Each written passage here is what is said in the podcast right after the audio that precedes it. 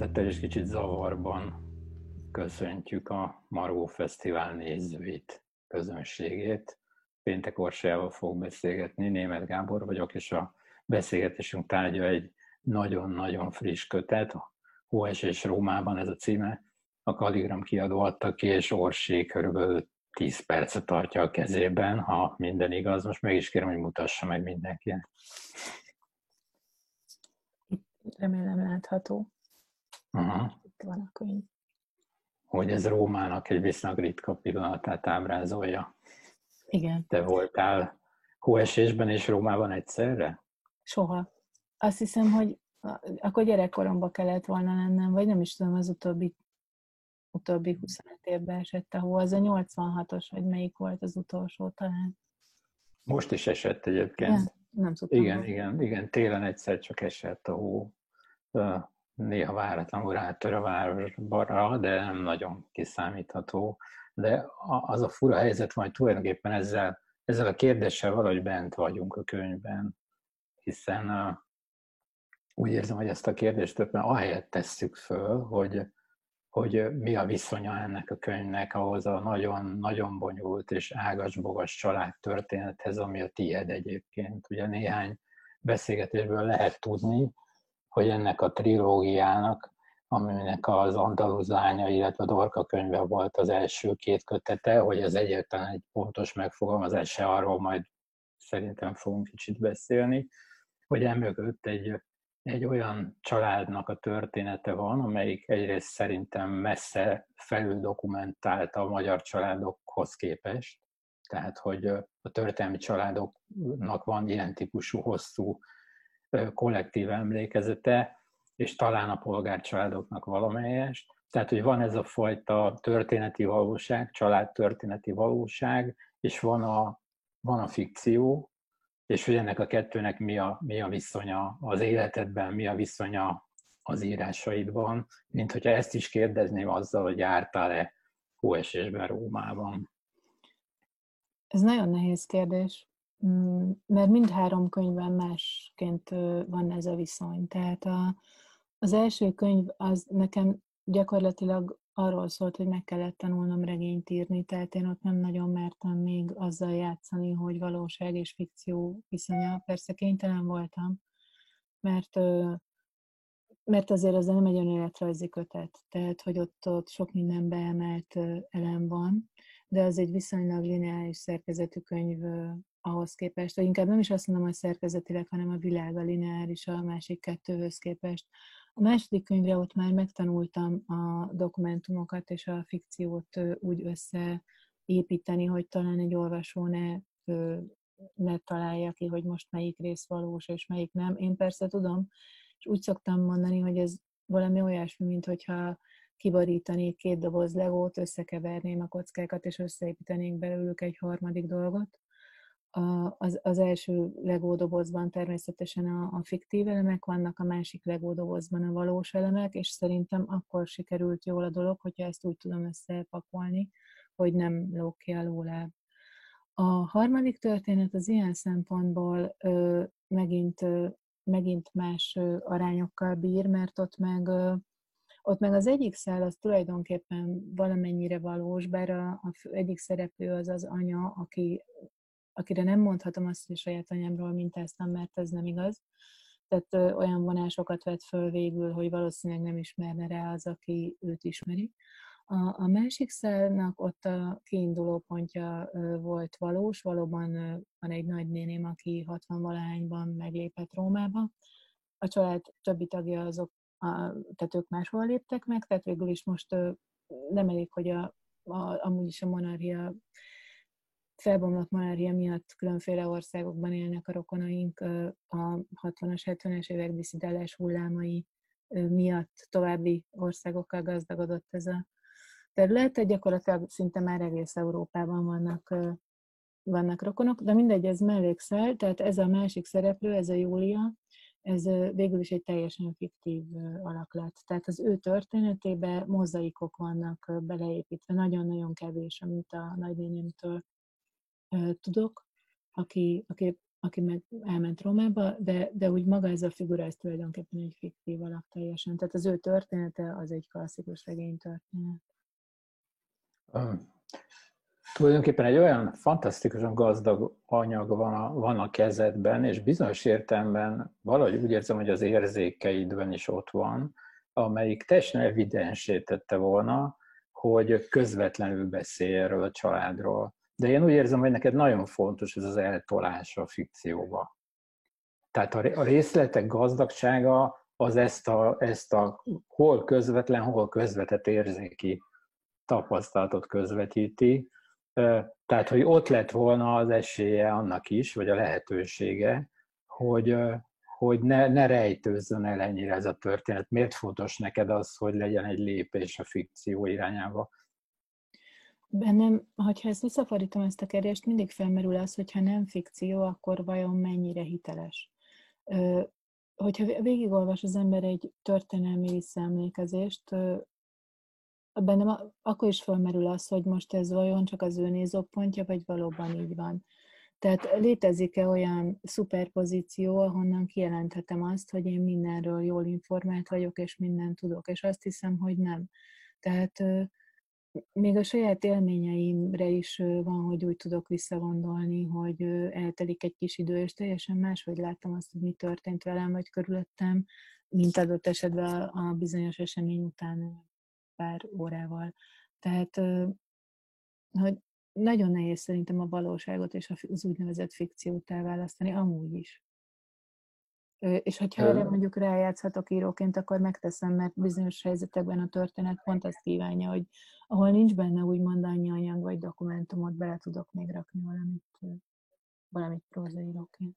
Igen, azt, azt jegyeztem föl magamnak, amíg olvastam a, a könyvet, hogy, hogy van itt egy nagyon-nagyon érdekes paradoxon, és ezt egyébként egy nagyszerű litera interjúban beszélsz is ennek, ennek a teoretikus részéről. Tehát, hogy egyszerre van meg az a kiosztott szerep, hogy az író omnipotens, és egyszerre van, van egy elemi tapasztalatod arról, hogy csak párhuzamos valóságok léteznek. Tehát, hogy mit hallgat el, vagy miről nem tud egy-egy megszólaló, hogy az egyes egyes főszereplőit honnan nézik a világot, arról, arra vonatkozólag mégiscsak egy omnipotens kijelentést kellene tenni. Tehát, hogy neked, mintha tudnod kéne arról, hogy miről nem tudnak a szereplőid. Ez, ezt jól érzem, hogy ez egy, ez egy paradoxon? Tehát, hogy ez egy problémája az írásnak? Szerintem igen, de ez azt hiszem minden írásnak egy problémája. Tehát, hogy azt hiszem, hogy nem egyedüli prózaíróként vagyok ebben a helyzetben, hogy, több felé kell csalnom. Tehát, tehát tudnom kell mindent, de közben nem tudhatok mindent, és ezt valahogy úgy kell, úgy kell összejátszatnom, hogy én se balanduljak meg, és az olvasó is elhiggye, hogy amit én mesélek, vagy amit én elhallgatok, amely egyébként lehet, hogy talán fontosabb, hogy az valóban úgy van. Mm-hmm. Egy nagyon, nagyon érdekes időtapasztalat van a könyvben, ugye azt elárulhatjuk nyugodtan, hogy itt 52 fejezet van, és ez ugye nyilván van az 52-es szám, az a egy évnek a összes hét számára utal, de közben napok vannak, mint egy naplóban, de még az egyes napokon belül is, mint hogyha ránagyítanál, rá, rázumolnál néhány percre, vagy egyes jelenetekre. Tehát, hogy egy ilyen nagyon különös időörvény van. Az embernek az az érzése, hogy az összes pillanatról tudnál írni, de az ugye kivitelezhetetlen, és ezek a pillanatok, vagy kitágult pillanatok állnak helyt az összes olyan időről, amiről nem számolsz be.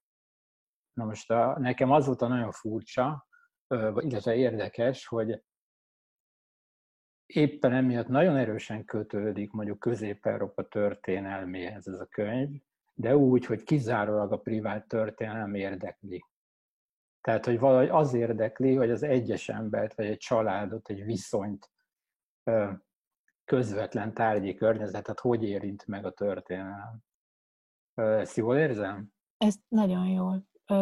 És ez, ez nagyon messzire is vezet, mert nekem pont ez volt a problémám, történelem szakos, tanári szakon végeztem, hogy hogy Magyarországon egyébként szerintem részben a, a szocialista kultúra öröksége révén nagyon erősen megvan a hajlam arra a történész szakmában is, hogy azonosítsa a történelmet a politika történettel, vagy a gazdaság történettel, vagy a hat történettel, vagy ezek egyvelegével, amivel nem foglalkoznak, és ez nekem fájdalmas hiány volt végig, amíg történelmszakos hallgató voltam, szerintem nem foglalkoznak eleget, tisztelt a kivételnek, és most már nagyon sok ilyen van, az a szellemtörténet, az életmód történet, és pont ez, hogy a, a, az emberek a, a mindennapi élet, életük milyen volt az úgynevezett történelmi szituációkban.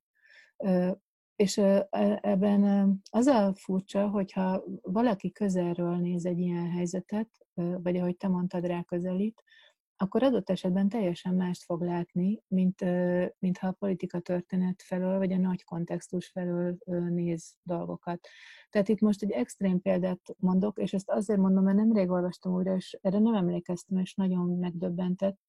Szentó Piroskának a, az emlékiratában benne van az, hogy ő ugye a, vagy egy nyilas tiszttel együtt bujkált a második világháború alatt, tehát nyilván hamis papírokkal, tehát senki nem tudta róla, hogy ő kicsoda. És hát ez egy tömeggyilkos volt, tehát egy állat volt. De hát mégis egy lakásban kényszerültek lakni, és amikor bejöttek az oroszok, akkor neki lehetősége lett volna, hogy feladja ezt, a, ezt, a, ezt az állatot, ezt a gyilkost, és nem tette meg. Tehát segített neki elmenekülni. Na most ez az, ami szerintem például egy nagyon jó példa arra, hogy mi az, hogy történelm alulnézetből. A, amit nem, nem lehet megérteni, hogyha ha én az összes nagy politikai folyamatot, vagy a, vagy a háborúnak a, a csatáit, vagy ezeket a dolgokat átlátom. Van egy, van egy, egy nagyon-nagyon érdekes vonása ennek a családnak, hogy egy nagyon sok felől, sok nyelv felől fér hozzá a világhoz. És hogy azt, azt azért eléggé erősen tudjuk, hogy, hogy egy nyelv az sokkal több pusztán a szavak összességénél. Egy nyelvben mindig be van kódolva valami világkép, vagy szóval a világnak egy bizonyos megközelítése. És neked szerencséd van ebben a ebből a szempontból, mert több, több nyelvből is nézhettél rá. Úgy értem, hogy familiáris közelségből több nyelvből is ránézhettél az életedre, hogy milyen ajánlatokat tesznek ezek a nyelvek, hogy tudná erre valami példát mondani esetleg? Tehát, hogy mit, mit, mit tudsz te horvátul jobban, mint amit magyarul nem? Vagy érted, hogy... hogy Például hogy a derült. Derűsnek lenni. Tehát, hogy igen, ez egy nagyon érdekes gyerekkorom óta meglévő tapasztalat, hogy hogyha a másik országban vagyunk, valamelyik másik országban, akkor más emberek vagyunk. És hogy nem csak azok más emberek, akik ott élnek, hanem mi is más emberek leszünk, mert, mert fölveszük azt a tempót, azt a világképet, és és ez nagyon különbözik attól függően, hogy Bécsben vagyunk, vagy, vagy Zágrában vagyunk, sőt, még Horvátországon belül is különbözik, tehát Isztria, Dalmácia vagy, vagy Zágráb, az ott ö, három külön világ, ugyanúgy, mint hogy Olaszországban sem. Tehát nehéz azt mondani, hogy én Olaszországban vagyok, tehát azt az közelebbről meg kell határozni, hogy Firenzében vagyok, Rómában, Nápolyban vagy Sziciliában, mert óriási. Hát igen, egy viszonylag friss fikció Olaszország, nem? Tehát igen. régen mégis csak városállomák voltak pár száz éven át. És még ma is azok a, szerintem, csak... Igen, igen, igen, igen, lényegében igen. Az, amikor, amikor alakokat teremtesz, akkor ugye megismerhetetlen figurákat teremtesz elvileg, ez a regényíró dolga hogy olyan, olyan lényeket hozzon létre, akik sosem voltak, és nem is lesznek többet, akkor sikeres egy regény, hogy ezt meg tudja csinálni, de közben te meg, mint hogyha inkább abban hinnél, hogy a személyiség alatt sokkal meghatározóbbak az arhetipusok. Igen, ebben hiszem. Hogy akkor ez hogy van? Tehát, hogy mi van meg. Tehát, ha mondjuk most azt kellene mondanom, hogy ugye azt mondtad, hogy van egy kvázi, vagy metafizikai értemben ikerpárnak tekinthető két főhős, és az egyik tökéletes fikció, a másik kicsit közelebb áll a valós lényekhez, akkor itt például hogy működött ez? Mi volt meg először? Nyilván nem úgy van, hogy arhetipusokat választasz, és aztán azokat az egy egyszeri valóságba beleöltözteted, hanem valahogy bonyolultabban gondolom. E, igaz, egyszerűen elkezdenek, az, elkezdenek a figurák élni. Tehát én azt hiszem, hogy ezt más író is megéli, hogy, hogy ő teremt, úgy mondanám inkább képzőművészre, hogy felskiccelek egy arcot, és abból már látszik, hogy ő körülbelül milyen lesz. És van nálam legalábbis, én úgy írok, nem tudom más, hogy ír, hogy nagyon-nagyon sok szöveget dobok el. És ezekből az eldobott szövegrészekből azért mindig ki lehet emelni egy-egy olyan vonást, vagy egy-egy olyan jellemző gesztust, ami, ami végül egy figurára rátapad, és nagyjából egy olyan három hónapos kőkemény küzdelem, és szöveg jó zigálás, és és kukázás és dühöngés után egyszer csak megteremtődik egy figura, aki onnantól kezdve teljesen öntörvényűen viselkedik. És szóval... sokszor nem is az, akit én úgy eredetileg elképzeltem, tehát lesz egy arca. Igen, tehát van olyan, hogy mondjuk, nem tudom, hogy mennyire tervezel meg egy fejezetet mondjuk, erről, ezt kíván, erre kíváncsi volnék, de hogy van olyan, van olyan, hogy az ember valamit elhatároz, és nem lehet megcsinálni vele. Igen. Tehát, hogy olyan szintű ellenállást tapasztal a karakterből, mert ugye ahogy a forgatókönyvek szerencsés módon, vagy esetben úgy születnek, hogy az ember mindenkivel azonosul, akiről a film szól, tehát és magával sakkozik egy dialógusban, és tudja ezt tapasztalni, hogy a másik egyszerűen olyan szinten vált létezővé, hogy ellenáll Tapasztaltál ilyeneket most is? Igen. Egyértelműen. Tehát eleve a maga a regény is azért lett egy kéthangú regény, mert én nem, nem szerettem, tehát én az anyámról szerettem volna írni egy regényt, vagy hát tegabb értelemben a Kádár női sorsról, és egyszerűen betolakodott ez az unokanővér szereplő a kötetbe, és körülbelül a felénél azt vettem észre, hogy hát átvette a szerepet valamit akart mondani, vagy nagyon létre akart jönni, és akkor nem, nem, nem lehetett vele mit csinálni. Tehát egy idő után észrevettem, hogy én nem azt a regényt írom, mint amit elkezdtem. És akkor úgy gondoltam, hogy jó, akkor legyen ez a regény, amire nem is számítottam. Tehát a, a trilógia záró részénél én úgy gondoltam, hogy, hogy vagy az apa, vagy az anya szemszögéből fogom elmesélni ugyanezt a történetet. Az apa szemszögét nem, nem bírtam el, nem voltam hozzá elég erős. Az anya szemszögéhez igen, de, de úgy tűnik, hogy, hogy hát végül is nem, nem ő akart a főszereplő lenni. Szerintem egy szöveg az öntörvényűvé válik egy idő után. Nagyjából azt mondanám, hogy a 30%-a után, úgy, ahogy mondod, olyan karakterek lesznek benne, akik megmondják, hogy mit fognak csinálni egy nagyon, nagyon erősen kezdődik a könyv, olyan érzéki tapasztalatokat mutat meg, amelyek egészen közel mennek a dolgokhoz.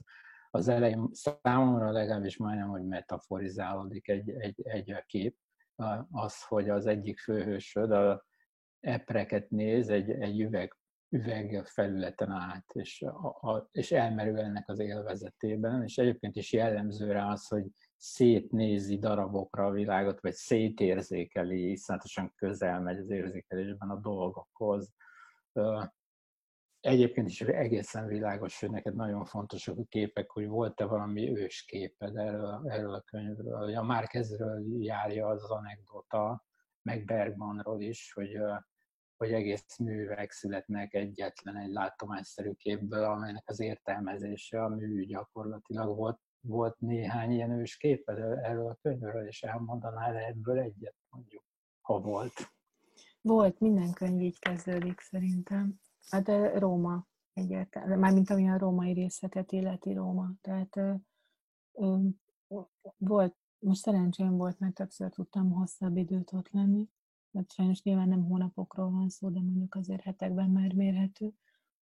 És ö, a városnak az az érzete, vagy az a tapasztalata, hogy én, hogy mondjam, nagyon ambivalens viszonyban vagyok ezzel a várossal, de de valami olyan, olyan szinten tud befogadni, meg, meg egy olyan élményt tud adni, hogy tehát volt egy olyan erős római érzetem, amit nagyon nehéz szavakban megfogalmazni, képekben meg tudnám, de most ez, most ez nem az a műfaj.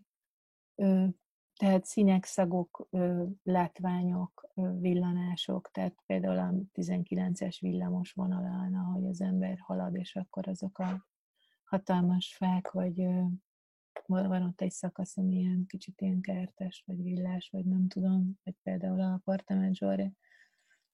Tehát, hogy ilyen képszilánkokból állt össze ez a rész. A, a, a másik rész az nehezebb volt, tehát a budapesti rész az egy kicsit nehezebb volt, tehát, hogy ott, ott inkább ilyen kép nélküli érzeteket próbáltam meg megfogni. Budapest mégis túl közel van itt tényleg. Nehezebb látni. Ja. Ja.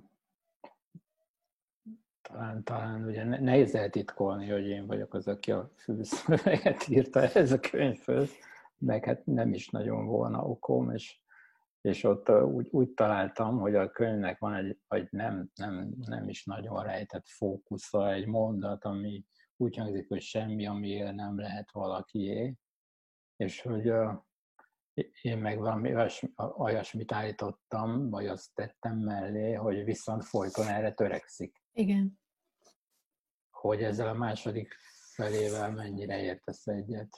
Tehát, hogy ez a, ez, a, ez a könyv rejtett, vagy titkos generátora, hogy az első állításnak a, a radikalizmusa mögött ott van ez a rezignáció és vagy melankólia, de közben nem tudunk ezzel, ezzel a nagyon kemény igazsággal szembenézni, vagy nem tudjuk ennek a következményeit az életünkbe levonni.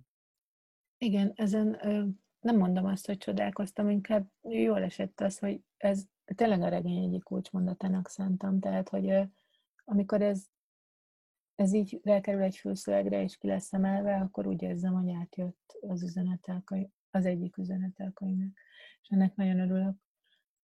tulajdonképpen egy bizonyos olvasatban szerintem ez a regény az emberi kapcsolatoknak a lehetetlenségéről szól, és az emberi kapcsolatok lehetetlenségének az egyik oka az pontosan az, hogy az emberek nagy része más valakire, aki él, úgy tekint, mint a tulajdonára, vagy egy birtokba venni szándékozott dologra, ami nehéz. Tehát van, van benne nagyon sok szomorú, meg kemény sors, és ezeknek a szomorú és kemény sorsoknak a, az egy része abból adódik, hogy van, aki, aki minden áron birtokba akar egy másik embert venni, és van, aki meg minden áron birtokba akar kerülni, de hát hosszú távon sajnos egyik se tesz boldogá, úgyhogy, úgyhogy hát egy. Igen, tehát ez a könyv közben nagyon sok sokféle módon beszél a szerelemnek a képtelenségéről vagy képességeiről, és, és azt hiszem, hogy valóban az van, és teljesen igazad van abban, amit ebben a, ebben a régi interjúban is mondtál, hogy ezt, ezt általában úgy történik, hogy a férfi tekintet elveszéli a szerelmi történetet, és a nők tulajdonképpen valamilyen módon ilyen staffázsok, vagy okok, vagy nem is tudom, tehát hogy alkalmak arra, hogy a férfi lélek fantasztikus tereit bebarangoljuk, és hogy a, nálad a férfiak a, életlenben vannak. Nem azt mondom, hogy nincsenek megrajzolva, de ugye a fókuszod az női arcokon van, és nagyon határozott férfi alakok vannak egy kicsit életlenben.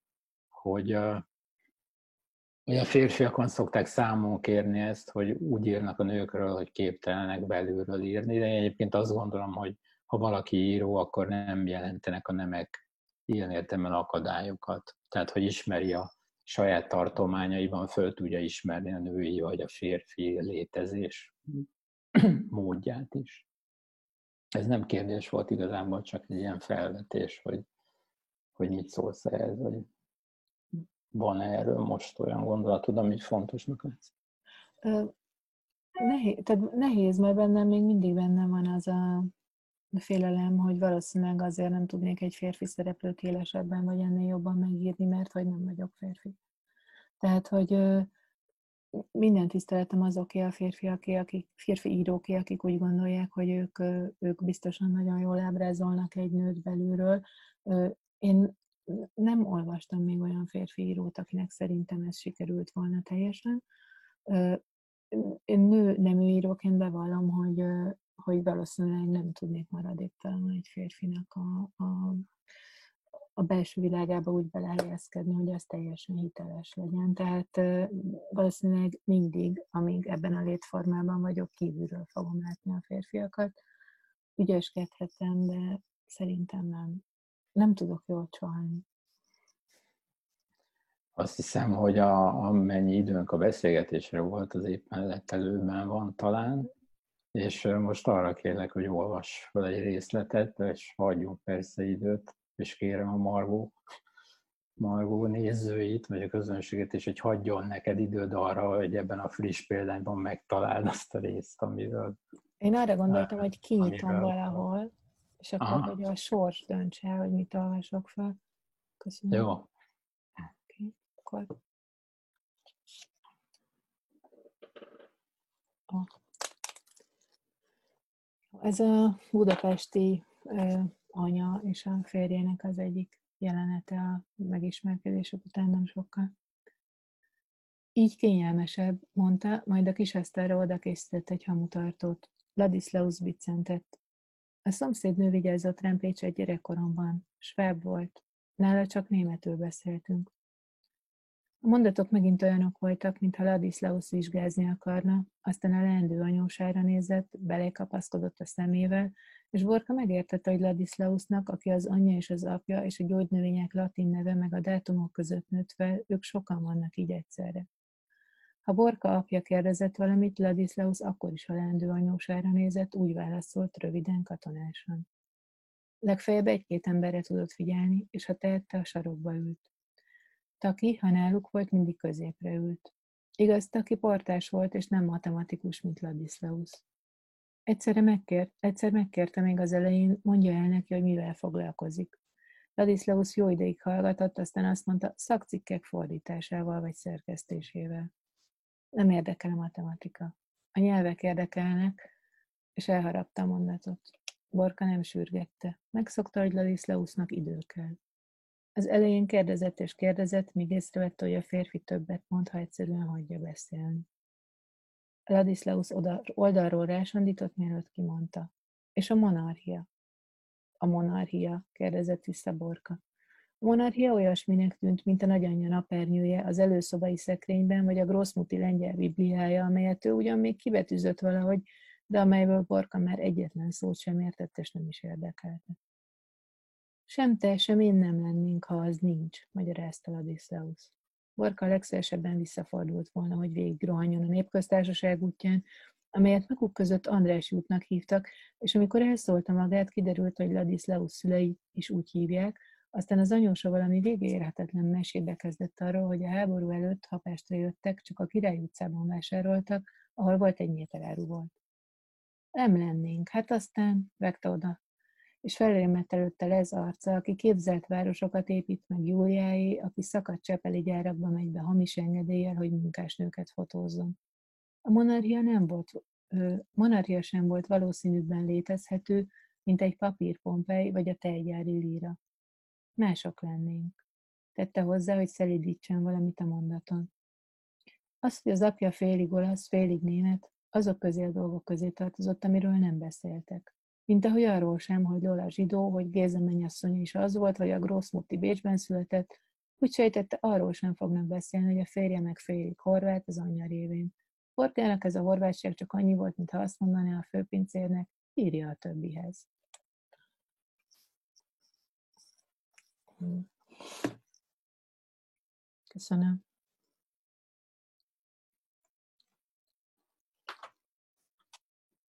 Visszakapcsoltam a mikrofont. Én közben nézem az órát, és tudom, hogy 40 percünk van. Ha, ha még van egy, van egy kérdésnyi vagy megjegyzésnyi időm, akkor mindenképpen azt mondanám a Margó olvasóinak, vagy beszámolnék arról a tapasztalatról, hogy a hogy van, vannak személyes élményeim az 50-es évek végéről és a 60-as évek elejéről, és Orsinak pedig nincsenek, de én meglehetősen komolyan jót tudok állni ezeknek az érzéki tapasztalatoknak a valóság tartalmáról, vagy val kapcsolatban. Ezért azt mondanám mindenkinek, akinek az a nagy szerencsém, hogy nálam sokkal fiatalabb, hogyha kíváncsi arra a világra, ami elsüllyedni látszik, akkor itt most van lehetősége arra is, hogy mégiscsak, mint valami időutazó belekerüljön. Tehát, hogy megismerkedjen ezekkel a, a szavak által közvetített érzékiség szintjén, és ezzel, ezzel a jó kívánsággal ajánlom mindenkinek a figyelmébe Péntek Orsolya Óvas és Rómában című könyvét, amely a kaligram gondozásában jelent meg. És Orsinak megköszönöm, mert nagyon Köszönöm. jó volt. Köszönöm szépen. Thank you.